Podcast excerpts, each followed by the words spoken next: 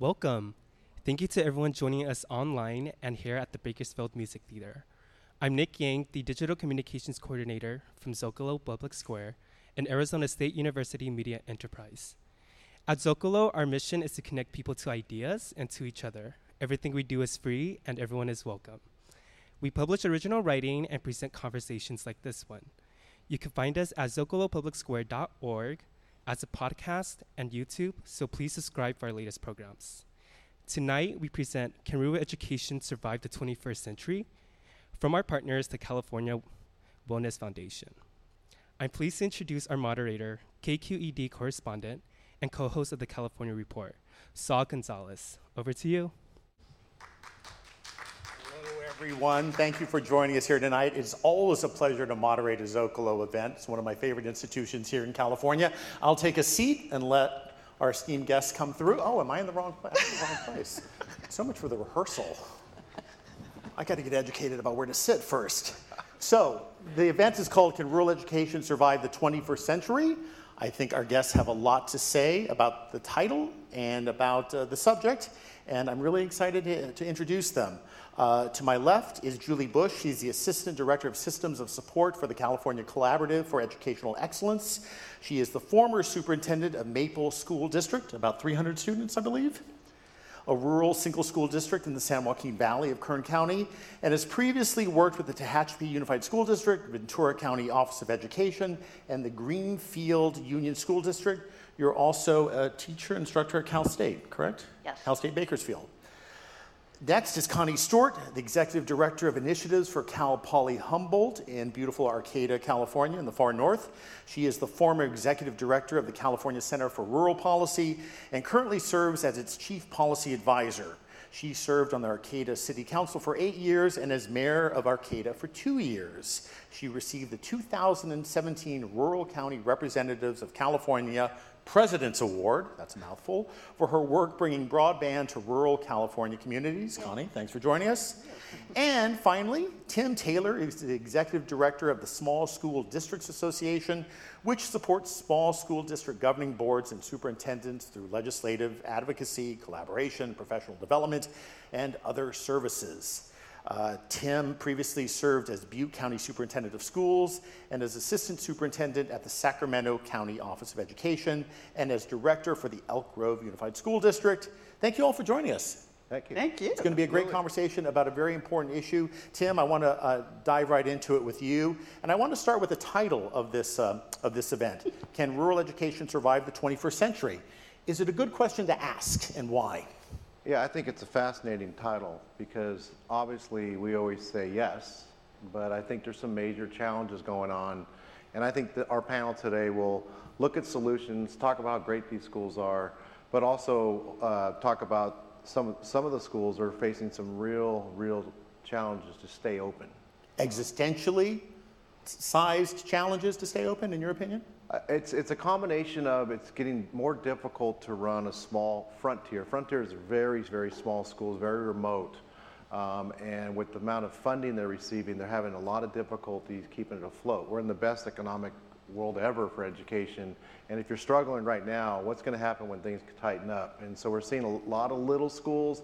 You said maybe have 20, 40, 60 kids that are facing some very dire challenges. And I think we have some solutions from this panel um, to help them, but it's going to take some, I think, courageous leadership at the state and national level to really say all kids, uh, all means all. Every child in this state means means everybody, even if they're in a really small, super small town in the middle, uh, way out there in a remote area. Julie, what do you think? From your more of a ground level perspective, I should say, from a school district level perspective, a classroom level perspective, is it a fair question to ask? And are some of the issues that Tim raises fair, fair to raise? Absolutely. And I think one of the, the most important answer in my head and my heart is that they must stay open. We have to serve all children. And, um, and I, I, I kind of have this dream. I wish I could go do a documentary and, and really um, record what is happening out there in the field in every single location because there's amazing work happening. And um, we can't, if we close down all these schools or we expect people to just do virtual learning, we're not reaching our kids. And if we close something down and then we have, what, high schoolers who have to travel three hours by bus to get to school? And is that going to help them be completers and get through the system? Um, that's going to be putting barriers in the way when it's really incumbent upon us to remove barriers. Okay. Connie, I want to come to you in one moment, but I, I, neglected to say something, and that is we want your questions, people, whether you're here in the audience live or watching on YouTube. Prepare some questions. Uh, not, so, uh, not so far from now, I'll be asking uh, you to share those questions, and uh, so get them ready, and uh, we'll get to as many of them as we possibly can. All right, Connie, to you. Again, this question of rural education in the 21st century can it survive? Should it survive? Why should it survive?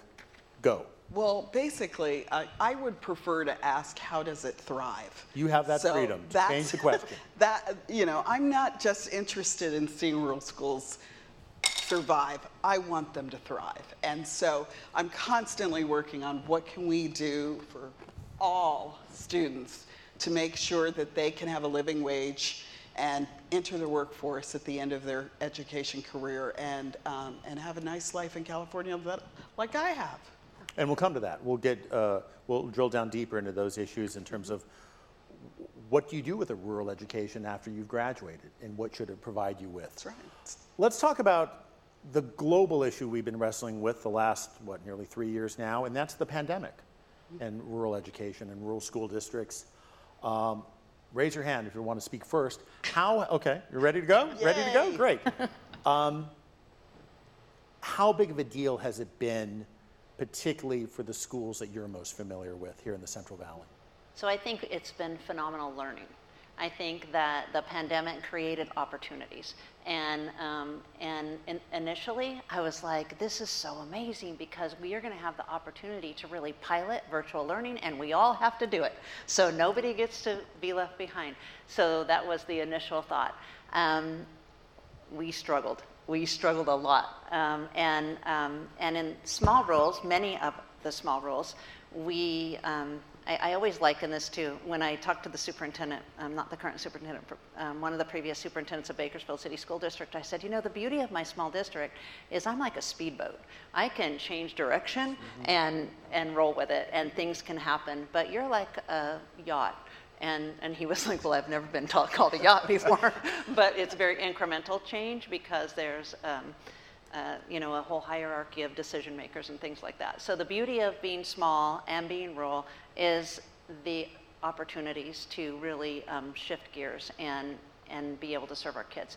The other thing that I'd really like to um, bring out that was a piece of the pandemic, um, we did learn that some children are really successful in virtual learning, many are not. It is just not the best um, situation for them, and many families really struggle to support them. But in a small rural district like mine, um, I know all of my families. I know all of my students. I know all of their brothers and sisters. I know all of the, you know. And you know their hardships. Because Yes, and, and you know everything that's going on with them because it's um, very small. So those are the benefits. Um, we reached all of our children. All of our children had a Chromebook within a week, and they were online with us every day. And, um, and I know other um, people who really struggled, other teachers in other, um, you know, places who it was weeks before they actually connected with their kids. And um, so that those are some of the things that came to light from the pandemic. It was um, it was very um, difficult, very difficult to staff during the pandemic because you're small and you have 12 teachers, and you know when six of them go out with COVID or have been exposed, Yeah. then you've got to figure it out. But um, but anyway, I'll leave. Connie and Tim, anything to add to that? Yeah, I think when March 13th hit of 2020, it exposed the, uh, the whole digital divide issue, the equity issue. Uh, we uh, instantly, they shut down. And then our organization worked with the Department of Ed to figure out how many kids did not have a device, let alone internet, let alone a hotspot. And it was, and it was hundreds of thousands of kids. And I think the entire country saw that rural kids, did, my God, they don't even have an iPad to take home. They don't even have internet at home. Some didn't even have a phone in the most rural part, of rural frontier parts.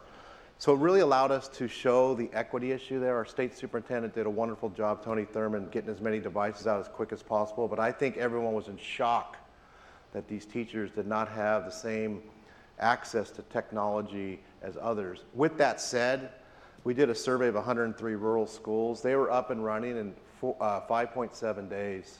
They were door dashing curriculum, which you're not supposed to leave your house as well. Remember, those teachers in care. In a small town, you're not going to shut down for 12 weeks like we saw most large urban areas. Yeah. Um, they took their time getting back. Um, you can't do that in a small town because it's your family and you live there. So those teachers, even though they had to use door, uh, uh, DoorDash curriculum and phone calls, um, were up and running, doing the best they can until those devices got out there, which took months because of all the back orders. Do you think more effectively than large urban districts and, and, and, and school districts in the suburbs? Well, I think everyone struggled. I don't know if it was more effective, um, but it did allow the, the professional, I think the teachers that did not have technology, we were able to get them some really good support so it increased their world. And uh, I, we personally delivered some computers out to Meadows out there in Imperial County, and the superintendent and the staff got these, uh, got these um, uh, notebooks or pads, and they were all crying because those kids didn't have any to take home. And uh, those are the type of things we saw that really did, I think, help. No one did, I think some people did really well, as well as they could, but I think it was a very difficult year, 20 and 21. Julie, you want to say something very quickly, then I want So to. I know Connie has a lot to say about this, but we are in Kern County, and I really want to give a shout out honestly because Bakersfield City School District on a dime was absolutely ready, and we had local businesses who. Um, Bakersfield City School District made packets for all grade levels, and we had local businesses like the Kern Resource Center and um, who volunteered to actually use their paper and their employees. And then the support we got from our County Office of Ed during the entire pandemic, um, I would be really remiss if I didn't give them credit for the absolute support that we did get. Um, and I think that that was a huge plus for us. Well, Yeah. applause to Yeah, them. Absolutely. Connie, I, yeah, thank you, thank you. Uh, and, and those listening virtually, watching virtually. Uh, Connie, I know that um, uh, computer literacy is very important to you, Yeah. graduating uh, uh, students that are, are fully ready for 21st century jobs and 21st century lives. Do you think, in a strange way, that the pandemic helped with that? I think it brought a lot of attention and everywhere. And you know, you can see it. The state has six billion dollars that they're going to put into broadband infrastructure, and and make sure that there's open access so that every community can have the kind of broadband that they need. So that's amazing. But I have to give my shout out as well because the school district did a great job of getting book, uh, Chromebooks out to the places that they knew. However, um, I had this feeling that Native American communities were being left behind because they weren't being, they were not filling out the survey saying what their needs Yeah. were. And so uh, Frontier, I have to give my shout out to Frontier Communication and the California Emerging Technology Fund. Uh, they ga- came back to me and said, why don't you call some of those communities? And me and a girlfriend made eight phone calls, and we've had 1,450 Native American students that didn't, in, all, in Northern California, that didn't have Chromebooks. Frontier started a program all throughout the state to make sure that they were helping Indigenous students get Chromebooks amazing. and sent them out. Um, and so they But to be clear, that was the generosity of one company that could have done that or not done that, right? Well, well, I and I do think that the the nice thing about COVID was that it was all hands on deck. Yes. It was all hands on deck, and it brought to light some of the issues around technology. And so I'm very hopeful that uh, in the near future, uh, that may be a decade, near future, but that we will actually um, solve the digital divide and, and that folks will have it. Now, we spent $40,000 at Cal Poly on hotspots.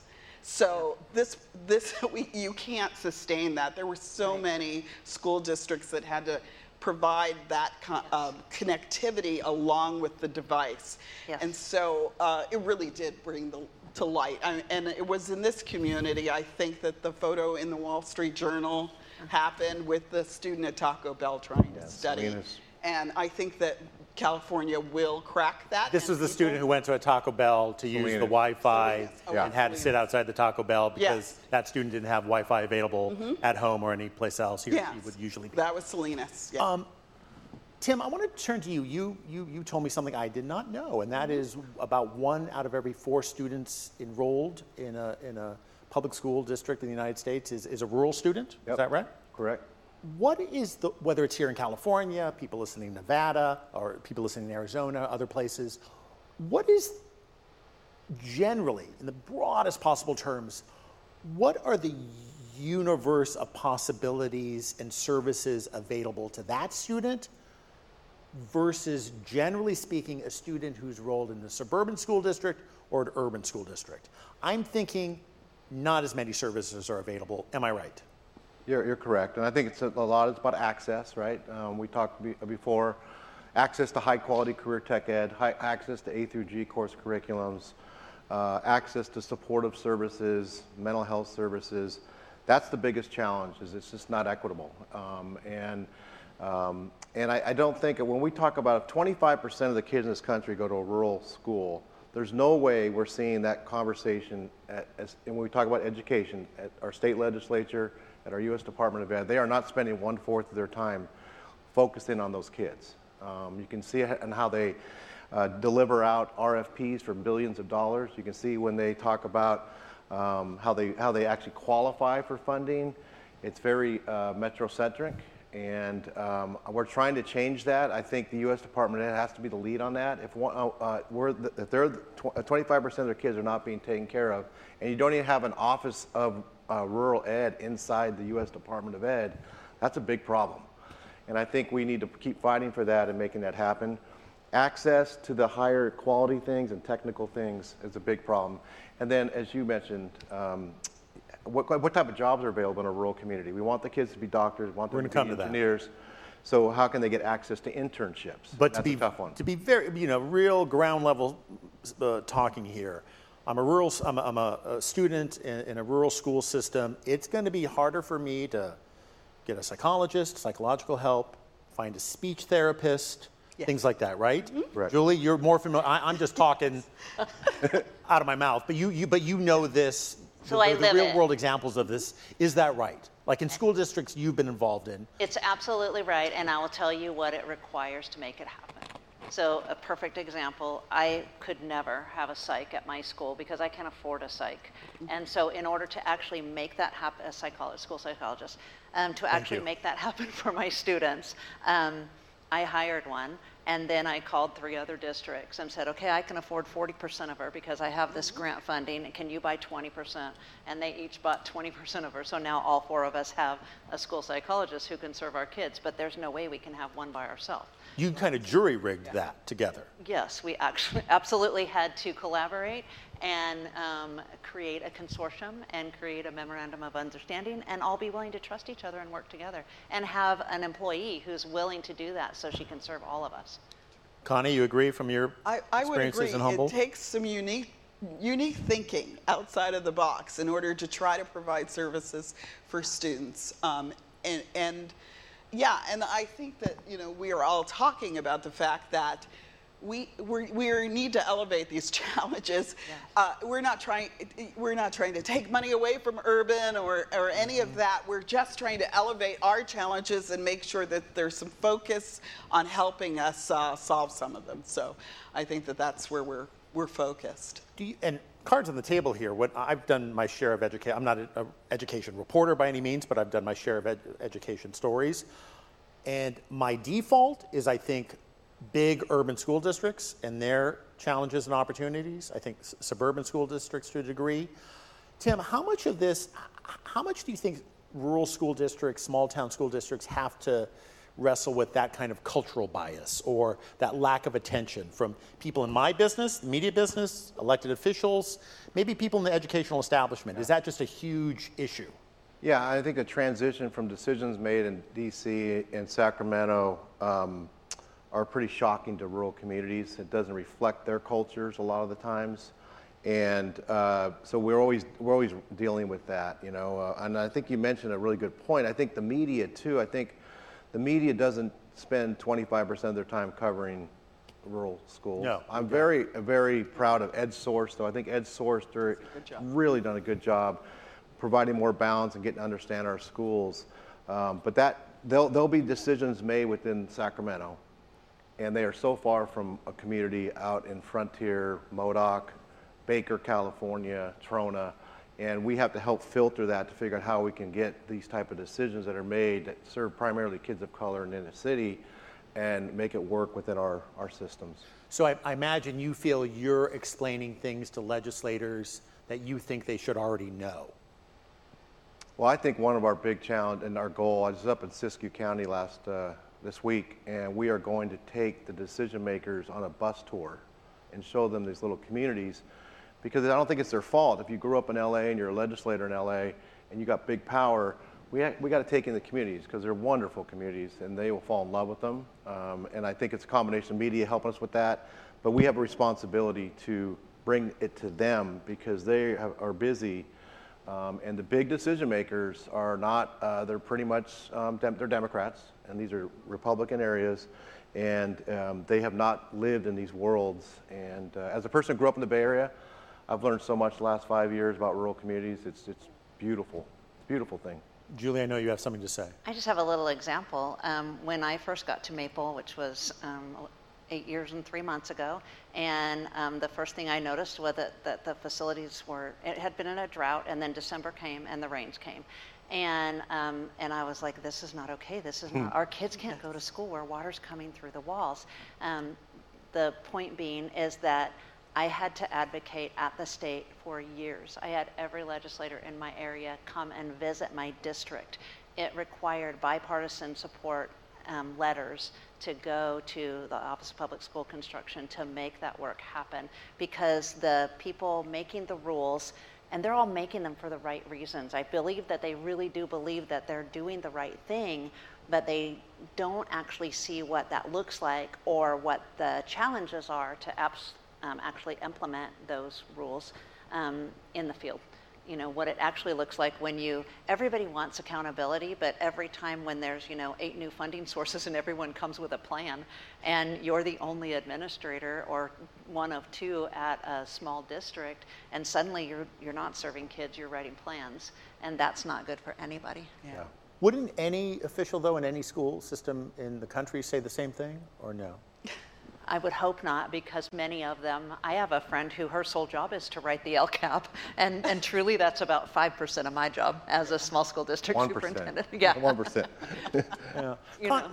Connie, uh, both kind of uh, as a as a resident of California, somebody who's been in politics, somebody who's in higher education right now, do you think that um, rural school districts um, are often too quiet, are often too quiescent? Just basically, you know, we heard the example. You, you, you, with, with, with a psychologist, you made a, you found a way to make it work and to hire someone temporarily. Do you think that is too often the case where we, we, we think, well, rural school districts, they'll, they'll take care of it somehow. We'll focus on LA, San Diego, Oakland. Do you think that's too often the case? Well, Sacramento, folks in Sacramento ah, don't come out to rural, and rural doesn't go to Sacramento enough. Um, and so uh, that, you know, when I have uh, school superintendents who all of a sudden say, oh my gosh, I went down to Sacramento and I, I learned I need to do that more. Uh, that's, you know, part of the challenge is they, we aren't as organized and as vocal and it's not a uh, one hour plane ride to, get, to get there. It's, you know, oftentimes a few hops or a drive, uh, you know, a whole day drive or something. So, uh, so yeah, I do think a lot, there's a lot of us who are trying to figure out how to make do with what we have. Um, and, uh, you know, getting back to what Tim had to say about A to G, um, A to G is so important because it's how you get into college or A to G university. is- Um, it's the Simply, please. Sim- simply put, Tim, help It's the out. courses that help you get into university. Got it. Right. They're the high-end, high-end, high-rigor ones. Yeah. AP, things Yeah. like that, IB. Uh, It's math, science, Yeah, Okay, got it, got it, yeah, yeah. Want to bring everybody aboard with us. So yes, sorry, I, we want to make this accessible. No so, worries, go ahead. So imagine if you need um, if you need a s two years of Spanish in order to get into a university, and you uh, 40 students, you don't have a lot of teachers that could potentially teach a language, and so a lot of our rural communities.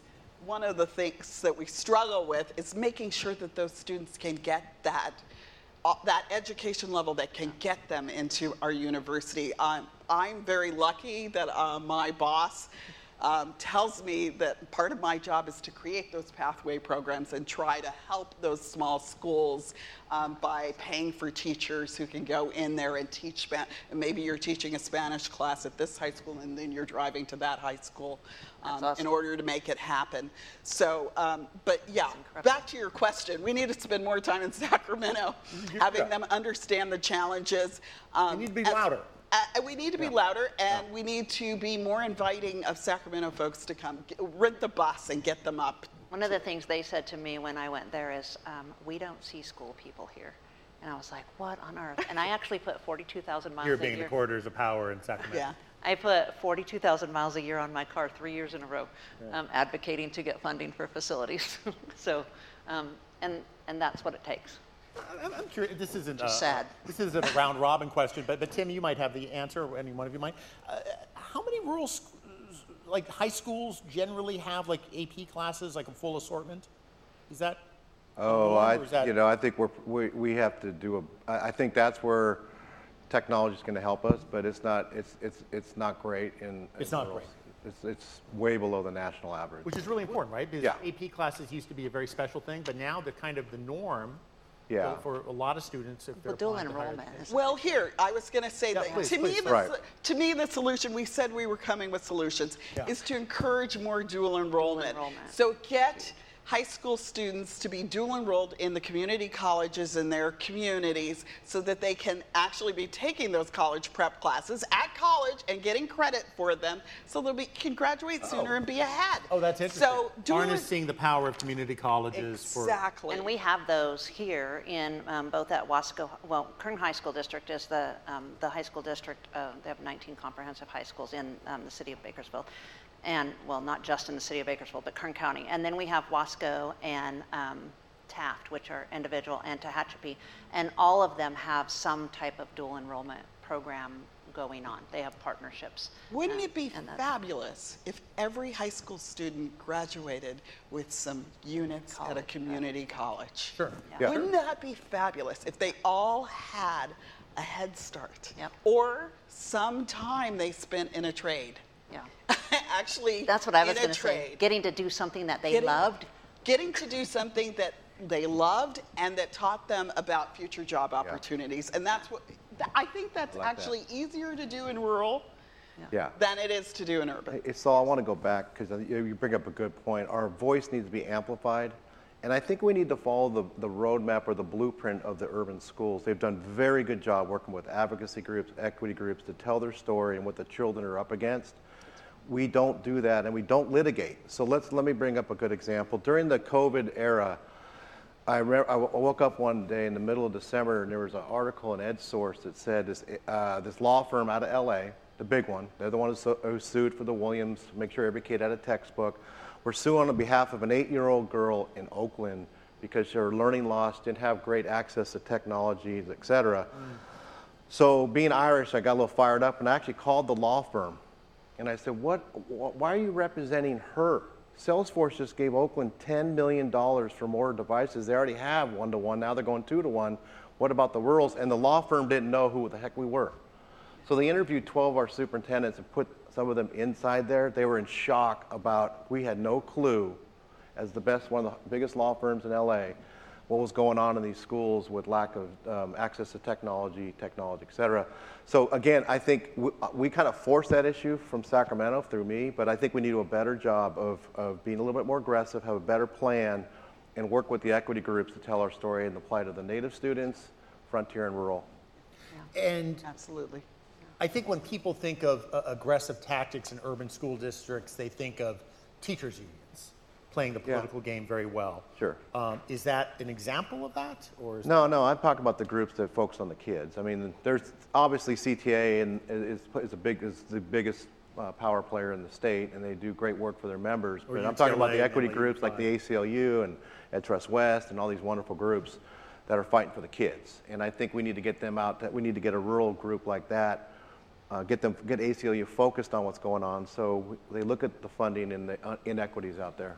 Is there a provocative question? I, I'm sure even people who just uh, uh, follow educational issues passingly have perhaps heard of this, the, the proposal to shut down schools in Oakland, shut down schools in Inglewood because of changing population trends, right? We just have fewer kids of school age that are coming into the system. Yeah. Um, very painful for communities when this is talked about. We still have, you know, schools are such linchpins of neighborhood identity, community identity.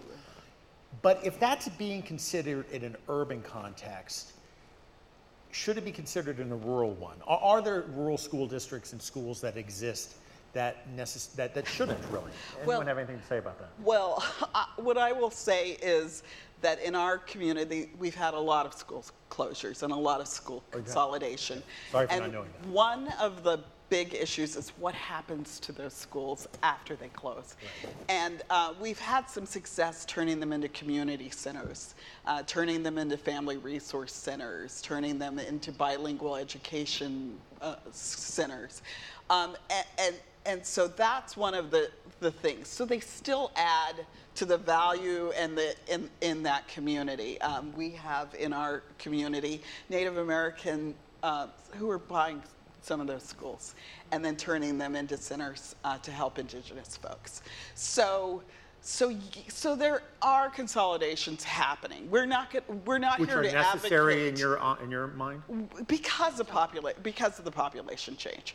Uh, not every school is going to stay open, but what we're trying to do is avoid having a student on the bus for three hours Yeah. a day. Yeah. Right. Um, so that's where where we have a situation where it you can't learn. um, th- we have to try to keep that school open. So we have to be smart about how we consolidate schools and what we do with those those schools so they're still a benefit to the community when they're gone. Any other thoughts on that? I mean, is that necessary, maybe in some cases, to I, I, I struggle with that because I, I feel like there's the, I mean, I don't struggle with being repurposed for phenomenal opportunities. I love that. Um, I struggle with people being willing to give up because, um, because the school is struggling or because they haven't been entirely successful because those kids are dependent on you, those families are dependent on you, um, that community might be dependent on you. Um, for example, um, I did work in Tehachapi for a short time. The school district there is one of the largest employers um, in, in Tehachapi. And um, and it is rural, but, but it does, even though it's a larger district, definitely much larger than um, the district I had, it's more like four or 5,000. But if you had a really high needs special ed student, for example, and you couldn't serve them, you had to put them on the bus at 5 a.m. to get them down to Bakersfield. you can't do And then they'd get back to Tehachapi at 5 p.m. So you've got a really high needs special ed student who has essentially gone from home 12 hours. So is that the best? No. No. So. I- Absolutely not. Uh, You Tim, I'm know? going to come to you in a moment. Just a reminder, we're taking questions. If you have any other questions, we'll be coming to them, we hope, in the next few minutes or so. Um, So, Tim, any, any two cents from you about consolidating rural schools, closing some schools down? Maybe, is there anything to be said to virtual, moving to a virtual environment instead of going to a physical place? Your thoughts, sir? Well, I, you know, there was a, a local school here closed here in Kern County, I think it was, you know, um, and there's some talk about it, possible another one. It happens, it usually comes down to two things, fiscal solvency and are there enough kids to run the school? The state law says Which is le- important for less than, funding. less than six, you gotta close it. Having closed a town, a school in a rural community up in Butte, you're closing the town. That's right. So, uh, you know, I think when we close schools in big areas, and I've done that in Sac, we've had consolidations or, uh, or mostly in, uh, unifications of districts and stuff. Um, it's painful. It, you're taking away part of the soul of the community. Sure, Right? And they, and those children that we've had to close, it was up in uh, Feather Falls in Butte County, the, the eight to 12 kids had to now take another, about an hour plus bus ride, maybe hour and 10 minutes. Uh, and that added to the stress there. But you really have to deal with the emotions around that. They come out of the woodworks.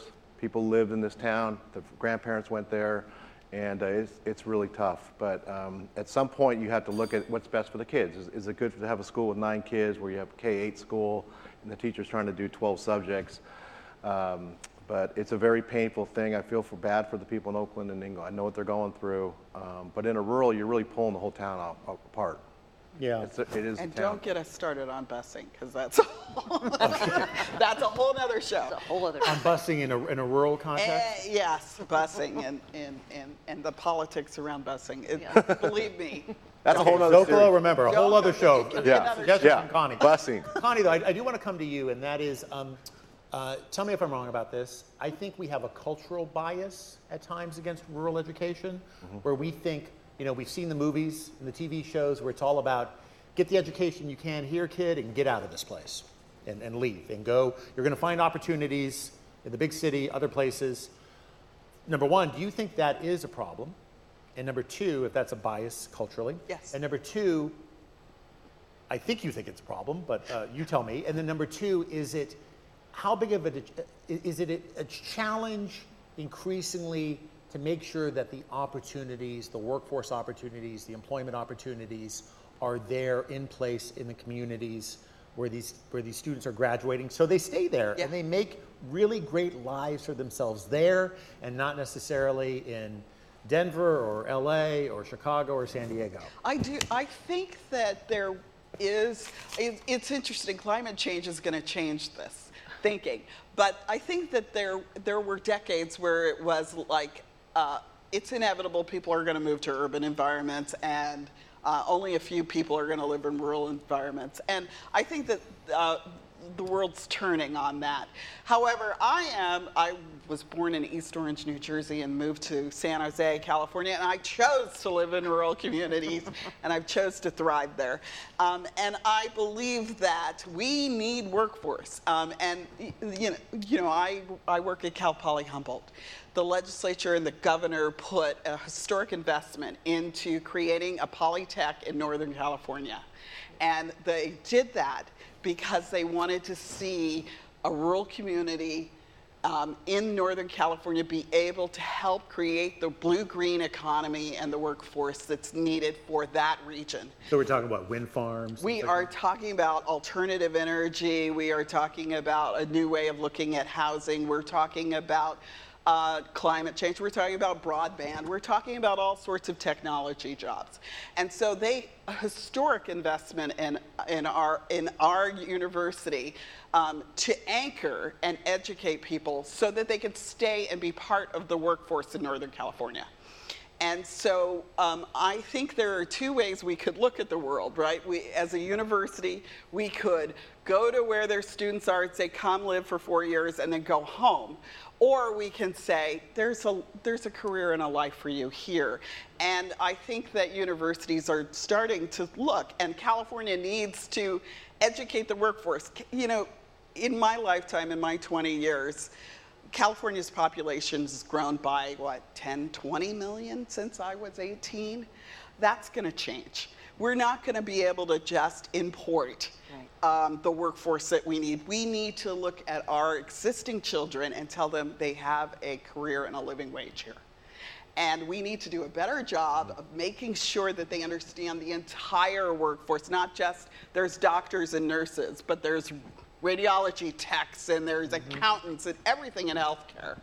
Um, and so um, I think that that's one, uh, you know, that California 70 years ago created the master plan. Mm-hmm. And I think Yeah. that we need to relook at that master plan to make sure that the education master plan is educating our students to provide the jobs we need in order to be California and thrive in Good idea. California. Agreement, disagreement with any part of that from either of the guys? 70 years ago, a long time. You know, I think we made some, adju- I think we made some adjustments, but I think uh, a, a master plan of today would be uh, uh, well worth look, having. Yeah. Can I, you know, we have the title of this particular, uh, can rural, of this particular event, Can Rural Education Survive the 21st Century? I think we've, you've all made the case that yes, it will survive. yeah. And, and all the reasons why. Um, can we just talk about the joys of, of, of, of rural education and small town education? I mean, uh, what are the things that just rock about it that you don't necessarily find in, in, in other environments, suburban and urban? We So I can know tell you about our my kids. Oh. We know every student. Every- By, by first name, unfortunately for the students. No, uh, uh, uh, uh, Julie, do you have anything to, to say about that? Um, definitely, that's part of it. We know all of them. We know their brothers and sisters. We know when their mom's going to have a new baby. We know when you know their brother got his driver's license. We know when their sister got their ears pierced. We know everything. We've seen generations of families go through our schools. Um, and and here in Kern County, in the school that I worked at, it's in the middle of almond orchards, surrounded by almond orchards in um, rural community between Shafter and Wasco. Um, many of the people there have lived there for generations. But I'll tell you the things that are really exciting that you would, might think um, a small rural district, especially as small as ours, wouldn't provide. Um, we have Project Lead the Way, which is um, Project Lead the Way and robotics, all the way from eighth grade down to um, to transitional kindergarten. That's a robotics program? Yes. Um, and we work in collaboration with the high school district to help our students be prepared to go into the high school district. Um, we most recently have created electives, so our students have the ability to do agriculture, they have art history, they have film um, history, they have um, music appreciation and they have um, conditioning. And so we've recently added that to our, our small um, and, and just made it happen by finding out what our teachers wanted to teach and giving them the freedom to do that once they taught all the things that they were required to do. Um, we do have, which is just amazing, they um, play in a um, sports league, and um, because of the amazing relationship we've built with our partnering districts, we've brought four other schools into our sports league this year because they wanted to play with us. And there's just a lot of really good work going on. We've also been working with neighboring school districts to be um, to create a consortium for a community school. Um, so we received a full service community school grant and created a consortium and created a children's cabinet and worked with lo- local legislators. I mean, really, really good work that's going on that is happening by working together, trusting each other, and being focused on what's best for kids, not what's best for Tim or Connie or Julie, but really what's best for kids. Anyone else about the, Yeah, I think the advantages of small town education? well, yeah, first of all, I think the school is the town, right? So you're part of this incredible culture where everyone is looking at the kids um, in, in a small rural town. Uh, the kids play in dirt, they play on trees, there's sometimes a bear on campus, it's fresh air, they could be out in the desert, and You know, I love Baker. The Baker had, I, I know, I, I kid you not, they just finally got a plastic playground. They had steel metal out in Baker, which the you know, average temperature is 100. That's all. Yeah. The kids loved it. A little, little burn, no big deal. Um, but you have smaller class size, um, and, and again, the board members know the kids' names, right? Every kid name. Um, from the board members on down, everybody's there, so it's a really loving, supportive, safe environment. Um, and I'd like to give you just one example. Trona had an earthquake a couple years ago, and the, the high school crumbled, and so they had to move to the e- er, elementary I school. was there, by the way. I was there after the earthquake. wow. yeah. Yeah, and the, the, the kids just moved up to an elementary school. They had no water for the football team. They had to bust some water in. I went to the opening game, the Friday night football game, because there's nothing like a Friday night football game in a small town. And um, so the whole town's there. The rival high school brought their marching band because Trona didn't have enough kids for one. And then uh, the, gu- the coach goes, you, you can't believe what we do. Well, their, their name's the Sandman. So the little guy with the little, you know, stuff around, the, the potato sack around him. And the coach goes, you won't believe what happened. Well, as the sun's going down, I'm on this beautiful environment. Here comes the Sandman and the football team. And they played Enter the Sandman by Metallica. And I, I was crying. And the kids took the American flag around. And I thought, wow, these guys just lost. They still don't have their high school. They're still at the school. What a, that, that to me is, uh, really represents what it's like to be in a rural town. And everyone goes to those games. It's a big deal. Have great barbecues. Um, so yeah, that, that's what I think. You know, the kids really get immersed with the, the community, and it's a beautiful thing. That school is community, community is school. Absolutely. They're so intertwined. Yeah. Imagine you see that in, in I- Humboldt. and- Yeah, and I think that, you know, you can't hide either. If we need, if we need to get in touch with anyone at the school, you go to the grocery store. you know, you can figure that out. true. So I, I, I think well, all of us have wonderful stories of, of, of how we can quickly make change. Um, and uh, I think that that's the beauty of being able to work at a rural school. It really Connie, you, you're, you're from a part of California where, uh, like in so many places, property prices have increased in recent years. It used to be, people used to go there because it was more affordable. Yes. That's certainly not the case anymore. That's not the case with in rural. I'm California. wondering what challenges, and that's played out in other places in California, other places Even in rural here. county, because people have left the cities during the pandemic. You know, they're, they're, they're knowledge workers working uh, over the internet uh, in rural places. How has that affected the lives of teachers and the pocketbooks of teachers? Uh, it's very, very, very difficult on a teacher's salary or anyone who works in a school district salary to buy a house in California now. About 25% of the houses uh, in my region uh, were bought with cash during the pandemic. Uh, so folks were coming from the Bay Area and just nabbing houses, and there weren't very many on the market. We are at a historic low for, uh, for in our housing market. And ca- as you know, Californians are not really pro growth. Most people uh, want to stop change the day they move into a small town. Yeah. Um, and so one of that's been one of the struggles is, um, and we're doing a lot to try to invest in creating workforce housing, uh, so that we can try to keep instructors and try to keep teachers and uh, and and building. Now, affordable housing. Affordable housing is you make eighty thousand dollars. Well, yeah.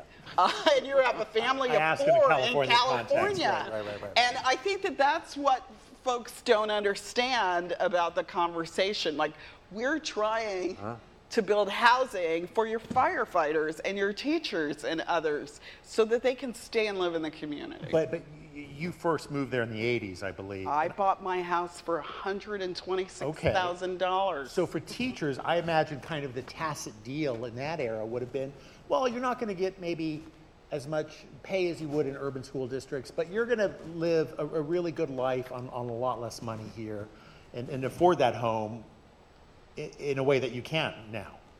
I'm stating the well, obvious. like I said, I bought a house uh, for $126,000. Are we doing that for the uh, salaries haven't increased enough? Right. You could We're probably not sell your house that for 700,000 now. Exactly.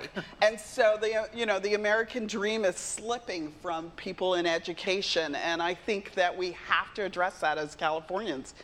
Ground level too, anything that rural educators, resources and money, of course, anything else they need along with that or?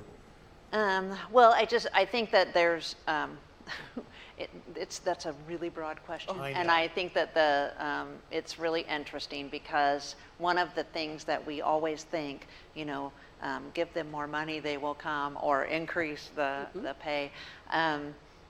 There is just a, a complete inequity in um, how education resources are allocated anyway, um, because every source uses the exact same funding formula or very similar to the same funding formula. So some schools continue to get more and more and more. And like Connie said previously, we we want every child to have a world-class edu- education. We would never want any child to get something taken away from them but we would really love to see some that are very much less funded at least get something.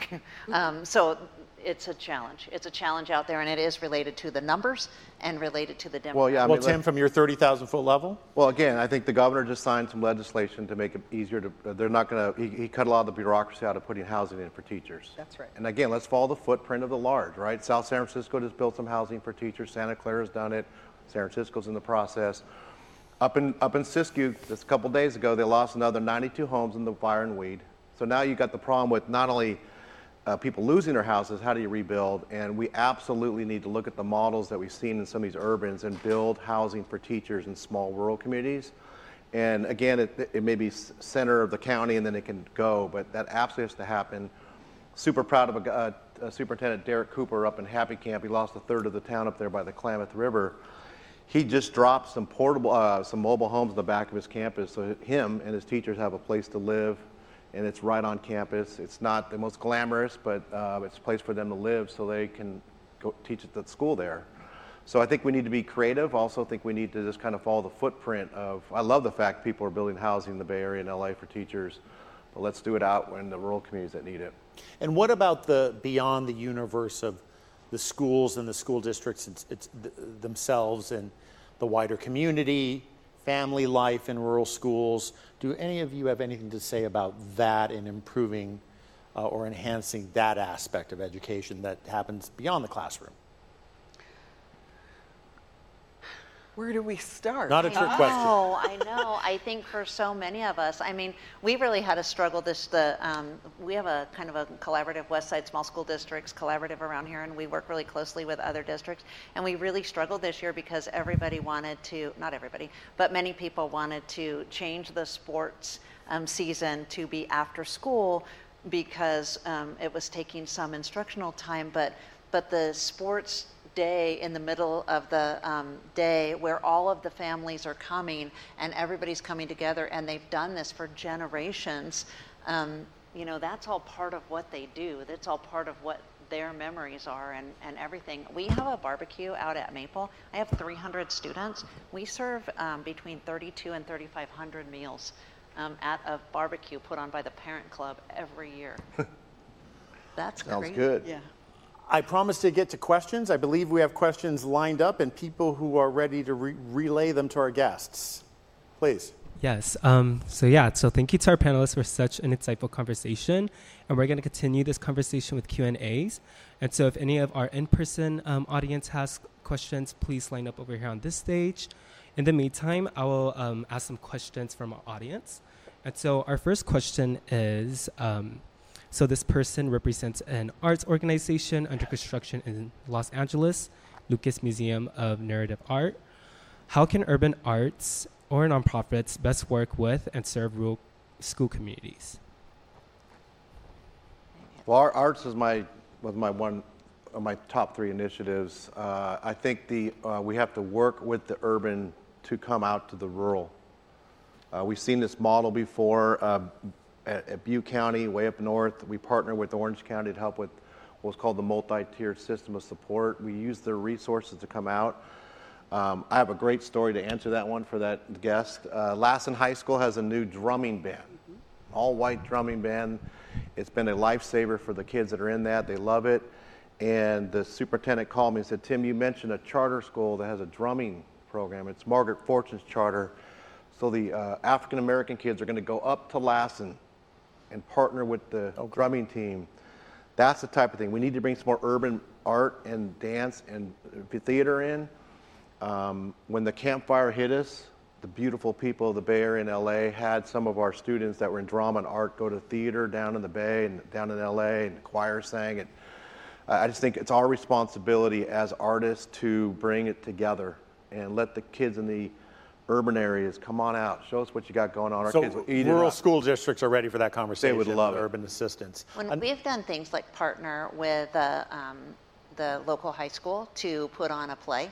Um, Yeah. So we partnered with them. They, their theater group actually did um, all of the set design and all of the coaching of our students, and our students went, th- went there and um, put on a play Love right it. before we got shut down. Oh. Um, and then we also have music teacher. We've always had a music teacher. Um, and then, like I said, we have art appreciation. I mean, we work hard to have all of those things. It might not be to the same um, degree, but we really work to All provide all, right. all. Urban art institutions, the need is there, and they're, well, they're ready and, to and honestly, I think we can. We have stuff to offer too. So Oh, I, yeah. I Both would ways. That, that both ways. Yes. I know in our, you know, we have a rich art history mm-hmm. and culture up in mm-hmm. our rural communities too, and I think we'd love to share it with urban. So I would say it's more of an exchange. Yes. Of course, yes. Yeah. But to the Equal- person, who, part. the person who said that question, email me. I'd love to have LA come up to, I bet you know, there's a lot of Humboldt. Let's You're bring on LA up to notice. Humboldt. Next question, I want to make sure we, we get to, I'm, I'm late coming to them, so my apologies. Thank you very much. Um, I'm Michaela. If online learning wasn't for every student during COVID, what research has been done about alternatives? You know, in Australia, they have School of the Radio to contact kids working on farms. Are you collaborating internationally or researching internationally? Really? I, I, I would say um, a great question. This is a great question, and um, we in our in our region we were lucky enough to have some folks from New Zealand um, who, came, who came out and uh, talked to uh, the California Endowment, helped bring them out to uh, talk about some of the unique stuff that they were doing in New Zealand. Um, so in Del Norte County, uh, they took advantage of that and a little bit in Humboldt County as well. But I do think, what, you know, we, there's a lot we can learn from, uh, from um, other cultures and in other states. Um, co- you know, COVID was a hard, hard time to like Yeah. do that. But as we open up again and our virtual lives end, uh, I mean, or begin again, um, it, it's uh, it, it, it's a good qu- point. Yeah, that's a great Yeah. point.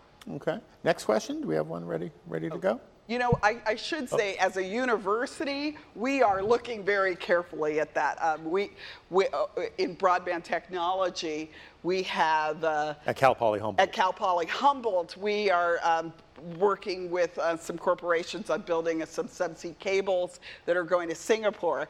And so we are actually talking to Charles Darwin. Charles Darwin and Alexander Humboldt knew each other. And so thinking, oh, we can do some sister universities overseas and stuff. So, so we are starting to look out and see, hey, there's a, especially in Indonesia and other areas, okay. California needs to spend more time in the Pacific Rim. Yeah, but I think just one quick on, on the online, it was a it hit us really quick. We didn't have time to prepare. No child should graduate from California without taking an online course. You're going any job you go into or any college is going to require you to do something online, and we can't send kids off who have never done that experience because it's a setup for failure. Yeah, yeah. Uh, next question, and uh, I think we're going to wrap it up very soon. So, but I'm going to make sure we get to this next one. yeah, one. so this final question is from our online audience. And so the question is When the pandemic erupted in March 2020, how were children impacted in terms of gaining access to food and nutrition?